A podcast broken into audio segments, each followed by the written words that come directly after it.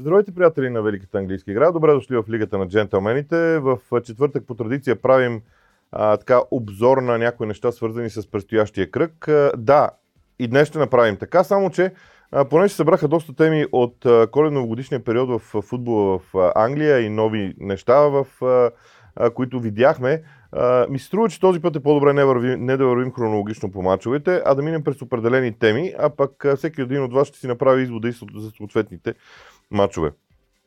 Започвам с Ливърпул, защото а, упорито се опитват да ни убедят а, част от феновете на Ливърпул, че има понятие наречено обърнати бекове при Ливърпул. А, това на практика в моите очи не е вярно. Естествено, може да се спори много. Това, което аз ще ви предложа е картина от а, двубоя на, на Ливърпул, за да видите за какво, какво всъщност имам предвид.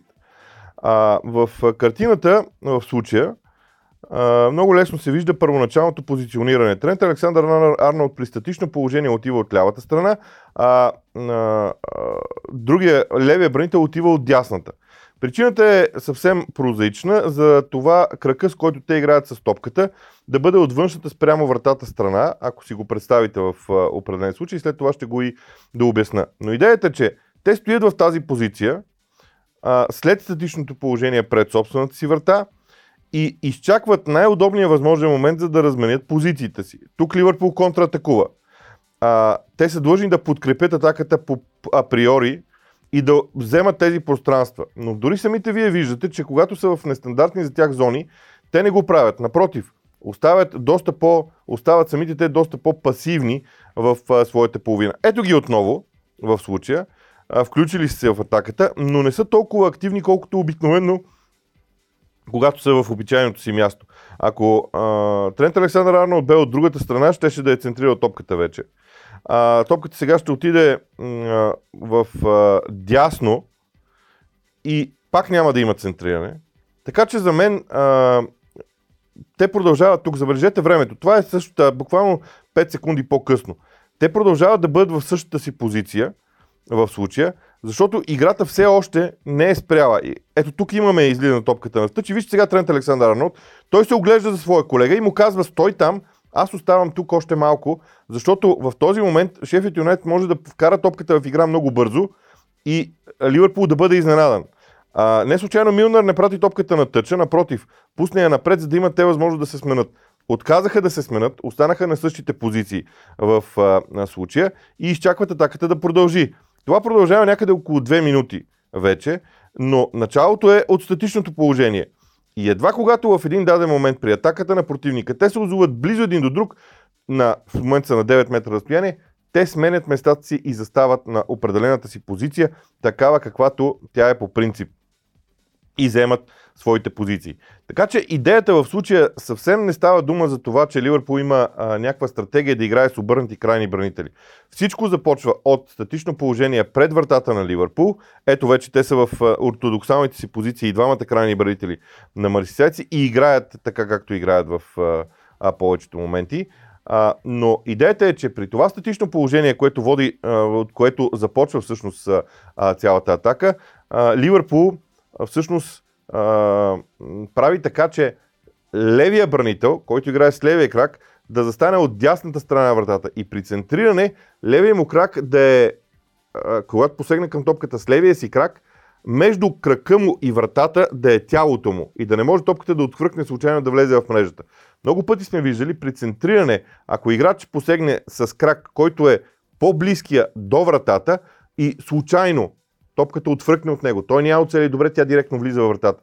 Това е един от детайлите на Юрген Клоп, който той прави, той прави страшно много такива неща в мачовете. Това са тактически детайли, които той изпитва до съвършенство. Смяната на местата на крайните бранители след това също е плод на, неговия, на неговата мания по, по, съвършен, по съвършенството и, и а, избистренето на детайлите. Защото те двамата сменят местата си едва когато е най-удобно, а не в първия възможен момент което е много интересно за, за играта на Ливърпул. Но за мен понятие обърнати бекове просто няма. А, показахме какво се случва обикновено. Това, което за мен е най-интересното е, че а, може би тук ще прозвучи отново пресилено, а, но Пеп Гвардиола се завръща към един малко по-различен модел на игра в Манчестър Сити. Мнозина биха казали, че той започва да използва крайните си бранители по начина по който Юрген Клоп го прави. Би било по-зрелищно да го кажем така, примерно Пеп Гвардиола копира Юрген Клоп. На практика не е точно така, но а, изглежда така, сякаш Гвардиола се отказва от онази идея крайните му бранители да влизат навътре в зоната между а, а, пред централните защитници. Напротив, крайните бранители играят по фланговете, те осигуряват широчината на отбора, нещо, което по принцип беше патент на Ливърпул, наистина, но което сме виждали в отборите на Гвардиола и преди. И все пак, да видим това, което Манчестър Сити прави в мачовете си, защото на мен а, много ми допада това, което а, виждаме като разнообразие. Формацията е 3-2 при изнасяне на топката. Трима централни защитници с двама полузащитници, като един от централните бранители всъщност е Родри, който си е действащ полузащитник. Той обаче се връща в линията на защитата. Вижте широчината на крайните бранители. Те наистина играят по крилото, атакувайки осигуряват широчината в играта на, на своя отбор и са на практика а, за страховка. Когато няма как да се подаде топката остро навътре в коридорите, тогава се праща на фланга към тях, където винаги са свободни. А иначе Иначе, иначе обичайните обстоятелства с Дебройна и неговите фалцови центрирания, повечето хора в центъра на атаката на Мансити, те пак са факт. Ето го Родри, който отива малко по-напред и тук е много интересно другото. Смяната на местата. Вижте как крайният бранител атакува пространството между а, а, състезателите на съперника. След това, всъщност това бе Рият Марес, сега виждаме а, крайния бранител, който събира двама играчи на противника и оставя крилото сам на фланга. Тази динамика в смяната на местата е нещо много интересно, защото тук, ако топката не бъде, бъде подадена към Деброне, той може да центрира. Затова и Том Дейвис се чуди дали да отиде да, да, покрива крилото на, т.е. вътрешния пулз и последно, крайният защитник на Мансити или да изчака в зоната евентуално включване на Дебройне. Тези ситуации са много важни, но най-важното е, че когато противник атакува, Мансити има петима души, които обикновено са зад топката и а, това е много впечатляващо в моите очи. Ролята на Жезус постепенно ще става все по-важна за Манчестър Сити в случая, защото той изглежда като фигурата, на която ще се разчита. Ето е широчината в играта на Ман Сити, осигурена от двамата крайни бранители. Когато двамата вътрешни полузащитници, които са креативни, вземат топката, те търсят подобен пас в дълбочина, да разсекат линиите на съперника. Защото ако пресечеш линиите на съперника, тогава играта ти става опасна, а не когато разиграваш по широчина. Това е най-голямото майсторство на Ман Сити и за мен гражданите са много силни точно в тази си роля. Още веднъж, тримата централни бранители, когато Родри отиде напред, в случая, тази формация от 3-2 става 2-3, т.е. Родри си отива на обичайното място. Тази гъвкавост в разиграването на топката на Сити е интересна. И тук пак, пас, който разсича линиите. Това е правилото при Гвардиола и при Мансите и при всеки отбор трябва да бъде. И още един пас, който разсича и другата линия. Видяхме в рамките на едно разиграване Мансити как успява да разсече две линии на противника и топката е в мрежата. Обичайно, когато това се случва бързо, особено когато разсичащите подавания са последователни, тогава можем да кажем съвсем спокойно, че а, състава на този въпросния отбор, който прави тези разкъсващи подаванията линии на противника, много опасен. Мансити го може по един наистина а, прекрасен начин. А, така че ние видяхме, между другото в двубой също Man United видяхме състав на Мансити, който игра без централен нападател. Не с фалшива девятка, а без централен нападател. Футболистите си сменяха позициите по всякакъв начин и дори в много големи периоди от мача нямаше човек, който да застане в центъра на атаката, което беше също много впечатляващо. Изобщо виждаме Пеп Гвардиола в една много различна, а, с много различна визия за играта, експериментиращ, търсещ новото, различното, което а, според мен прави Манчестър Сити толкова интересен и привлекателен за наблюдаване отново. Така че, а, битката за тази година според мен е изгубена. Но това, което Пеп Гордиола дава като заявка е, че до година, т.е. през есента, ще видим отново битка най-малко между Ливърпул и Манчестър Сити. Кой знае, може и а, някой друг отбор да се присъедини към тази група. Сега ще погледнем малко м- от играта на Уест Хем под ръководството на Девид Мойс. Не защото чуковете са направили нещо гениално в деца вика един-два мача, един е във Висшата лига, а защото ми се струва, че трябва да отличим някои основни тенденции, които са характерни за играта на Девид Мойс в а, мачовете, в случая. А, ето начина по който играят. Девид Мойсовите тимове винаги използват фланговете. Това е едно много интересно въртеливо, дъгообразно движение, както искате го наречете. Когато трима футболисти сменят местата си на фланговете и изненадват съперника, нищо, че той е с повече хора. И още нещо. При разиграването и използването на фланговете много често отборите на Девит Мойс успяват да елиминират 11 души от противника, както се случва в случая, както стана сега в случая с Борнемот. Окей, Ясно е, че това няма да става винаги. Но вижте взаимодействието по тройки в случая. Тук Филип Андерсон може да атакува зоната на фланга. Той не го прави, защото знае, че от фланга ще заходи крайния бранител, оставя пространството на него и оттам съответно идва центрирането, след това и завършващия удар. А наистина фланговете, в случая десния фланг за Уест Хем е от изключително значение при Дейвид Мойс. Още веднъж, използването на крилата, защото там има свободно пространство. 50 метров пас за Филип Андерсон, добро поемане на топката. Изобщо крилата са акцента на Девид Мойс винаги в началото. Другият акцент в играта на отборите на Девид Мойс, не се съмнявайте, ще бъде агресията, но не в противниковата половина, а в средата на игрището. И нещо, което те първа трябва той да оправя.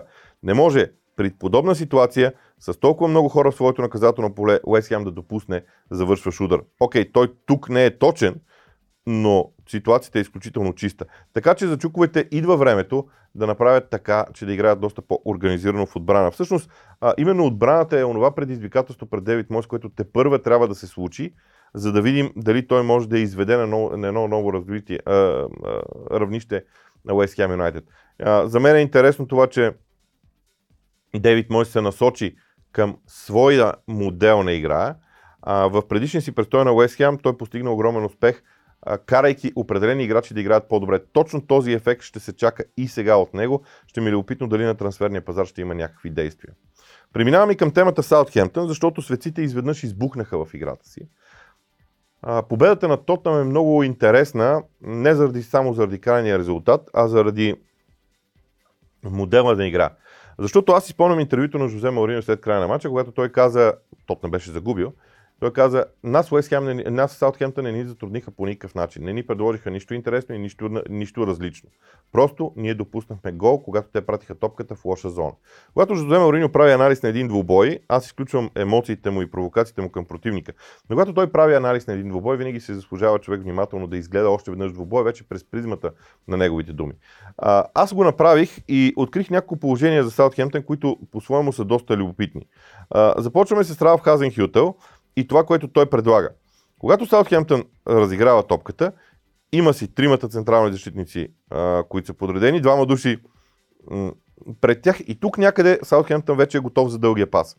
Ето го дългото подаване. Те пращат топката в определена зона, след което от всяка страна се опитват да атакуват тази топка. При Саутхемптън акцентът е във втората топка. Нещо, което много се говореше преди за Геген Пресен. Когато на топката е в дадена зона, веднага тази зона се атакува от футболисти в червено-бяло. Виждате, че това се случва по целия терен. Когато се увладее топката, много бързо отново се праща в определена зона, за да може Саутхемптън да, да търси пространството. Този пас не бе точен. Но това е модела на игра на светците те а, имат и моменти, когато, особено когато са в финалната третина, опитват индивидуална работа, надиграване един на един, но там не са силни. Силни са, когато веднага пращат топката с първото докосване в определена зона. Те знаят, че там има хора, дори когато загубят топката в някаква степен за тях изглежда по-добре, защото могат веднага да започнат да пресират, да създадат ситуации, в които да има единоборства и накрая да атакуват бързо противниковата врата. Много елементарен е този модел на Саутхемптън, но той свърши работа миналия сезон. Като гледам, върши работа и през този. Защото ето пак атака на човека с топка.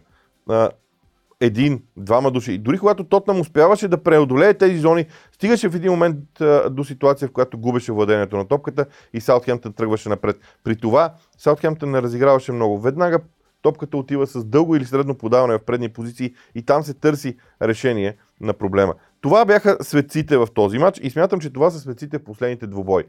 Един а, модел на игра, който а, мнозина преди години ще да казват, че е kick and rush а, и, и така нататък, какви ли не обидни имена. Но всъщност германската треньорска школа в момента води, а, даде това нещо на футбола, защото е много а, премислено в случая. Още веднъж, дълго 38 метрово подаване в предни позиции, което е овладяно и се стига до гол. Но тези дълги пасове в предни позиции, те бяха буквално ежедневие за светците. Те бяха а, не ежедневие, те бяха в, в буквално всяка една атака на Саутхемптън минаваше по този начин и по този начин се развиваше.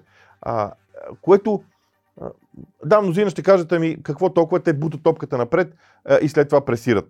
Да, ама това е една немалка част от а, толкова възхваляваната Геген Пресен. Не, не съм против този модел на игра, наистина прекрасен. Но Саутхемптън го използва по един а, изчистен от излишни неща начин и постига успехи. Те така излязоха от зоната на изпадащите. И това е страшно интересно дали ще продължи. И, и второ, дали противниковите отбори ще се справят с този модел на игра в, в случая. Сега няма как да не стигнем и до Евертон, защото те са голяма тема. А, кармелите така имат, а, имаха нещастието да загубят едно дерби с Ливърпул по унизителен начин. А, това увеличи много напрежението в клуба. Говори се, че в съблекалната е имало сериозно скарване между Дънкън Фъргюсън и една част от играчите на Евертън. Феновете на Евертън знам, че са на страната на Дънкън Фъргюсън, защото самия той е ядосен. Карл Анчелоти е влязъл веднага след мача в съблекалната, за да говори с играчите, нещо, което той по принцип не прави с отборите си. Оставя след края на мачите играчите сами в съблекалната в повечето случаи. Така че там нещо се случва. Започва да тлее нещо в а, тези моменти. А, затова ми се искаше да разгледам този двубой между на Ливърпул и Евертън и конкретно първото му по време, защото а, не може да се абсолютизира а, само на базата на крайния резултат играта на Евертън. Имаше моменти, когато играта на Кармелите изглеждаше доста добре.